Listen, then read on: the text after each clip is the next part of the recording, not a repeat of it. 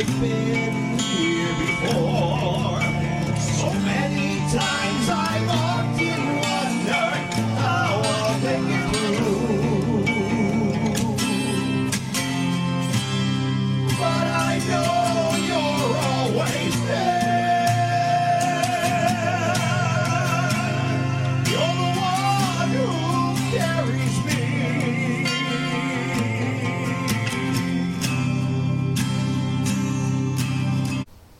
how's everybody doing today? It's time for another Unexpected Warrior devotion. It's been quite a while since we've been able to do one of these, so I'm excited to get back at it and get started doing this again. This is something that um, the Lord has kind of stirred in my heart the last few days, really for some time now, but I've been able to get it out on, uh, you know, out on some paper and write it out. And uh, the title of it is called "What Time Is It?" And I just wanted to share this with you.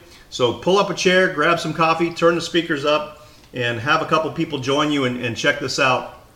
You know, as a Christian, I find myself asking a question lately.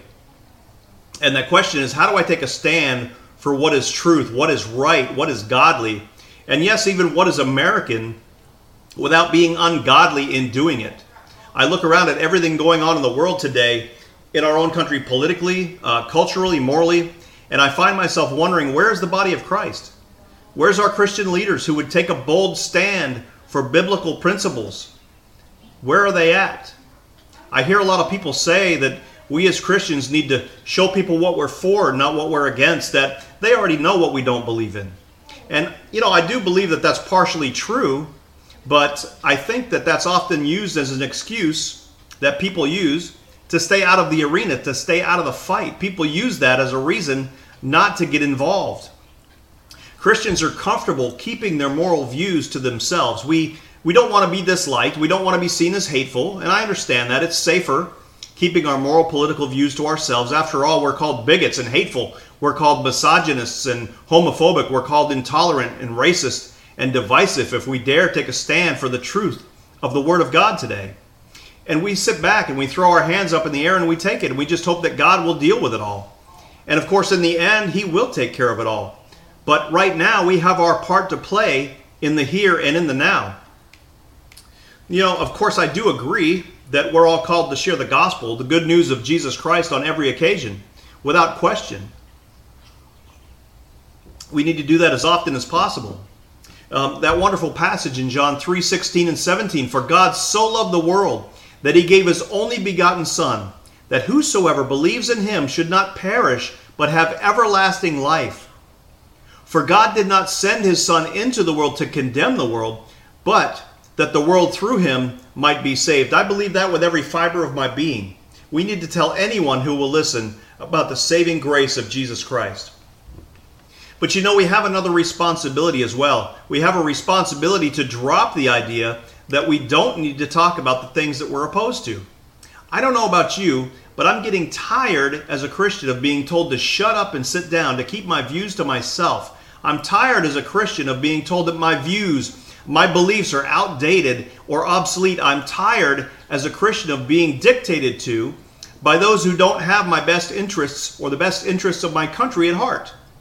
Where are the Christian leaders who would dare to stand up and speak the truth in the darkness? Where are the prophets of old who would say with the boldness of the Holy Spirit and stand up to the kings of this world and say, The word of the Lord says in Jesus' name? You know, we're told that there's no place for the Christian worldview in the public arena today. Keep God out of the schools. There's no place for Christian values in politics today. Keep God out of the government. They cry separation of church and state, which has been taken totally out of context, by the way, and it's usually done so with very little rebuttal from conservatives. The Christians are to keep their biblical views to themselves. That's the biggest lie that we as the body of Christ have ever fell for. I don't claim to be a history expert here, but if you look back at our history in America, you'll find that Christians were heavily involved in every area of government and public discourse, dating back from the founding on up to recent times. Among our first leaders were men who knew how to pray, they were Bible reading, God fearing men of God. They were pastors and church leaders that served their country and served their local communities, not only in their churches, but also as military leaders and political leaders. When you get an opportunity, You know, you can check this out along with a group that they used to call the Black Robe Regiment. Uh, David Barton, he's a Christian historian, and he has one of the large, largest private collections of historical documents anywhere. Um, he has some great resources at wallbuilders.com. It's really amazing stuff. I just want to encourage you to check that out. You know, there's an old saying that rings so true today that people who do not know their past are doomed to forget it, or doomed to repeat it, rather. We do not want to be those people. and I know in some cases that, you know, we let fear hold us back from standing up for the word, for the word of God. I know I've done it myself. We all get afraid. That's normal. It's natural. Sometimes we feel like we're outnumbered, outnumbered because the opposition often shouts so loudly or causes a lot of chaos, it can be intim- intimidating. It can make it feel like there's just too many of them and not enough of us to take a stand and make a difference. But that's so far from the truth and reality. It reminds me of a story in the Old Testament in 2 Kings chapter 6 when the king of Syria was making war against Israel and the balance of power had shifted to the favor of the Syrians. And Elisha's servant saw that there was an army with horses and chariots surrounding the city. And Elisha told his servant, he said, Do not fear, for those who are with us are more than those who are with them. And in the natural, that wasn't true in the natural because they were outnumbered. But Elisha prayed and asked the Lord to let his servant see into the spirit realm. And the Lord opened his eyes and showed him that the entire mountain was full of horses and chariots of fire from heaven all around Elisha. So when God sends us on a mission, when he gives us something to do, to stand in the face of opposition, you can rest assured that He has our backs. He's going to give us what we need to complete the mission. You know, slowly over time, we seem to have forgotten that we are on the winning team. And we've allowed ourselves to be pushed out to become disengaged from the public arena. We've willingly given up ground that people have fought and died for to the enemy. To the enemy, you may ask, yes, we do have an enemy. It's a very, very real enemy who wants to destroy everything and everyone in this nation who would dare take a stand for the Word of God. He is the father of lies. His name is Lucifer. He's the fallen angel who could not uh, win in the heavens, so he brought the fight here to God's creation. Satan has been trying to undermine and destroy everything that God has created here on earth since the garden. 1 Peter 5 8 says, be sober, be vigilant, because your adversary, the devil, walks about like a roaring lion, seeking whom he may devour. How much ground, how much of our biblical principles, how much of our rights, our identity, our country are we going to sit back and watch the enemy destroy before we take a stand for the Word of God? How long are we going to put up with the liberal agenda in our schools telling our children that it's okay if they feel like they might not be the gender that they were born as? How long will the body of Christ be okay with millions and millions of babies being killed every year? How long will we as Christians sit back and watch our government fall into the hands of socialist liberals who are hell bent on destroying our Constitution? How many more people will we see get elected that are of a particular religious political ideology that states with no apology that they want to take over and convert us all to their belief system while we sit back with our mouth shut? I know this seems strong, and it's meant to. Yes, we are to share the love of the Lord without question. We're to be the light of the world. We are to be the light of the world. But that light also needs to shine in the areas that I've been discussing and more. We are in a war here. The Bible tells us that we're to put on the whole armor of God. What's the armor for if we're not supposed to use it in battle? The Bible says in Ephesians 6 uh, 10 through 18, Finally, my brethren, be strong in the Lord in the power of his might. Put on the whole armor of God, that you may be able to stand against the wiles of the devil. For we do not wrestle against flesh and blood, but against principalities, against powers, against the rulers of the darkness of this age, against spiritual hosts of wickedness in the heavenly places. Therefore, take up the whole armor of God, that you may, able, may be able to withstand in the evil day, and having done all to stand. Stand therefore, having girded your waist with truth, having put on the breastplate of righteousness, and having shod your feet with the preparation of the gospel of peace. Above all, taking the shield of faith with which you will be able to quench all the fiery darts of the wicked one. And take the helmet of salvation and the sword of the Spirit, which is the word of God, praying always with all prayer and supplication in the Spirit, being watchful to this end with all perseverance and supplication for all the saints. Although the war we face is not a physical war, it is a spiritual war, and there are times that we will have to take our stand against the Goliaths of this day. There are times that we need to speak up boldly and let our voices be heard. And yes, do it in love by the grace of God. There are times we need to be as bold as a lion and say, Enough is enough. You'll not tell me I cannot speak in the public square. You'll not tell me that I cannot speak the word of God. You'll not tell me how to raise my children. You will not tell me that I have to shut up and sit down. You'll not tell me that my values are no longer relevant here. I tell you in the name of the Lord Jesus Christ, until there is no breath left in my lungs, I will stand for the truth and the righteousness of the Word of God. For it is God who commanded the light to shine out of the darkness, who has shone in our hearts to give the light of the knowledge of the glory of God in the face of Jesus Christ.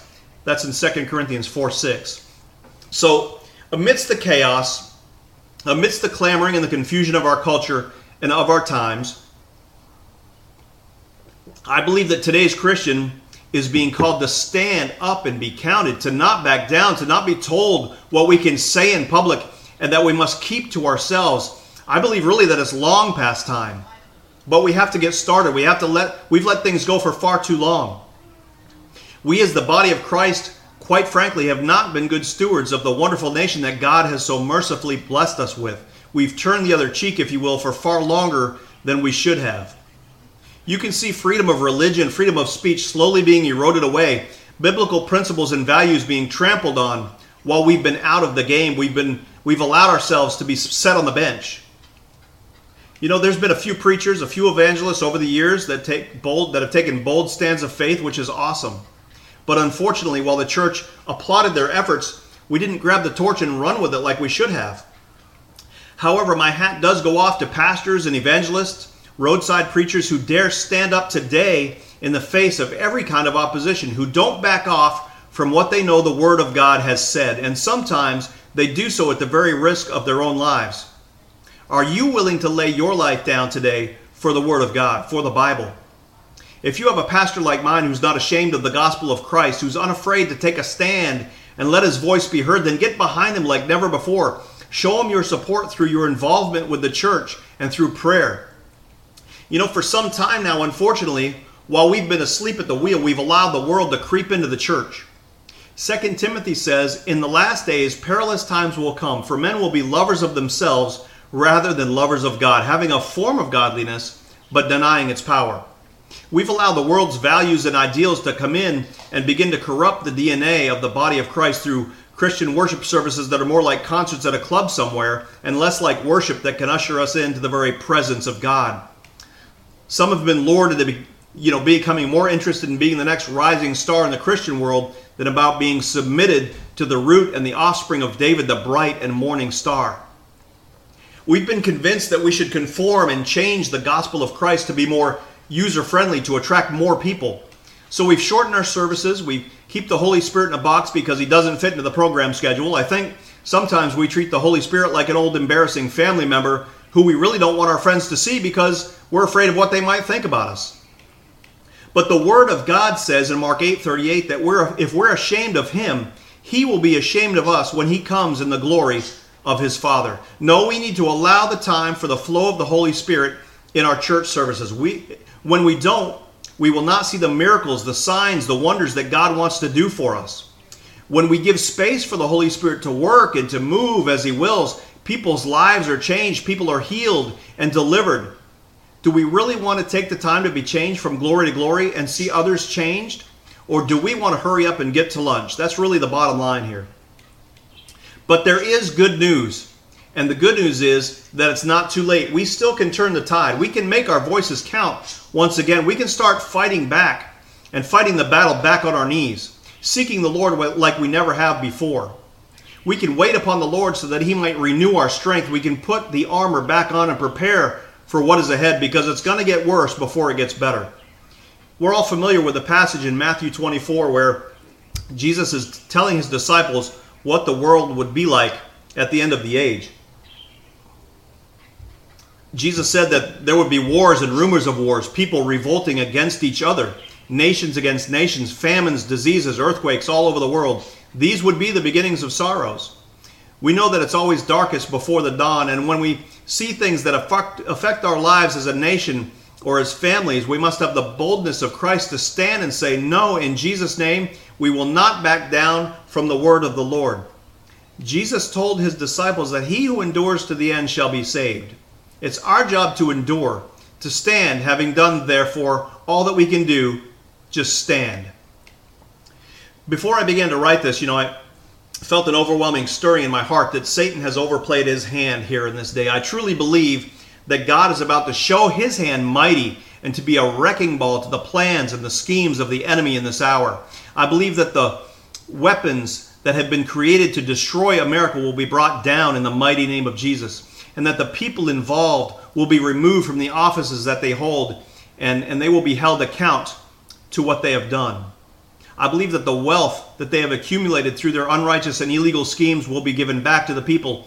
And I believe in this hour of time that God will bring justice and spare this nation if we will only dare to stand with Him and stand up for the truth. Can you see what time it is? Do you recognize the seasons that we're living in?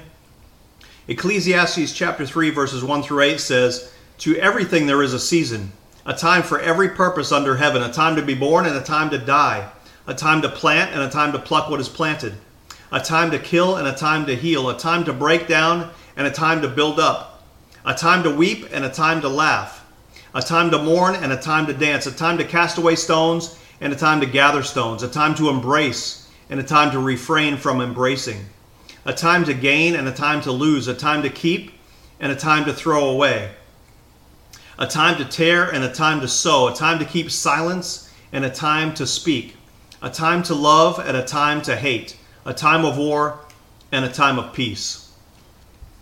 I believe that God has placed us here for such a time as this. He has a plan and a purpose for your life and for mine for the very days that we're living in. You and I are chosen vessels that He created to use to light the fire of the gospel, the fire of revival in our land once again. But we have got to move. We must pray like never before. We can no longer sit back and accept the status quo. There's no more time for that. It's time to get involved. Of course, we can't do it all by ourselves, but corporately, we can do a whole lot. The first thing, of course, is to seek the Lord and pray more earnestly than ever. Second, get involved at church or in the community as you're able to do so. Third, always prayerfully cast an educated and biblical vote at every election. Fourth, let your voice be heard at local commission, city hall meetings, and school board meetings. If you see that they're going to be discussing matters that God may place on your heart, go to the meeting and see if God doesn't give you the right words to say.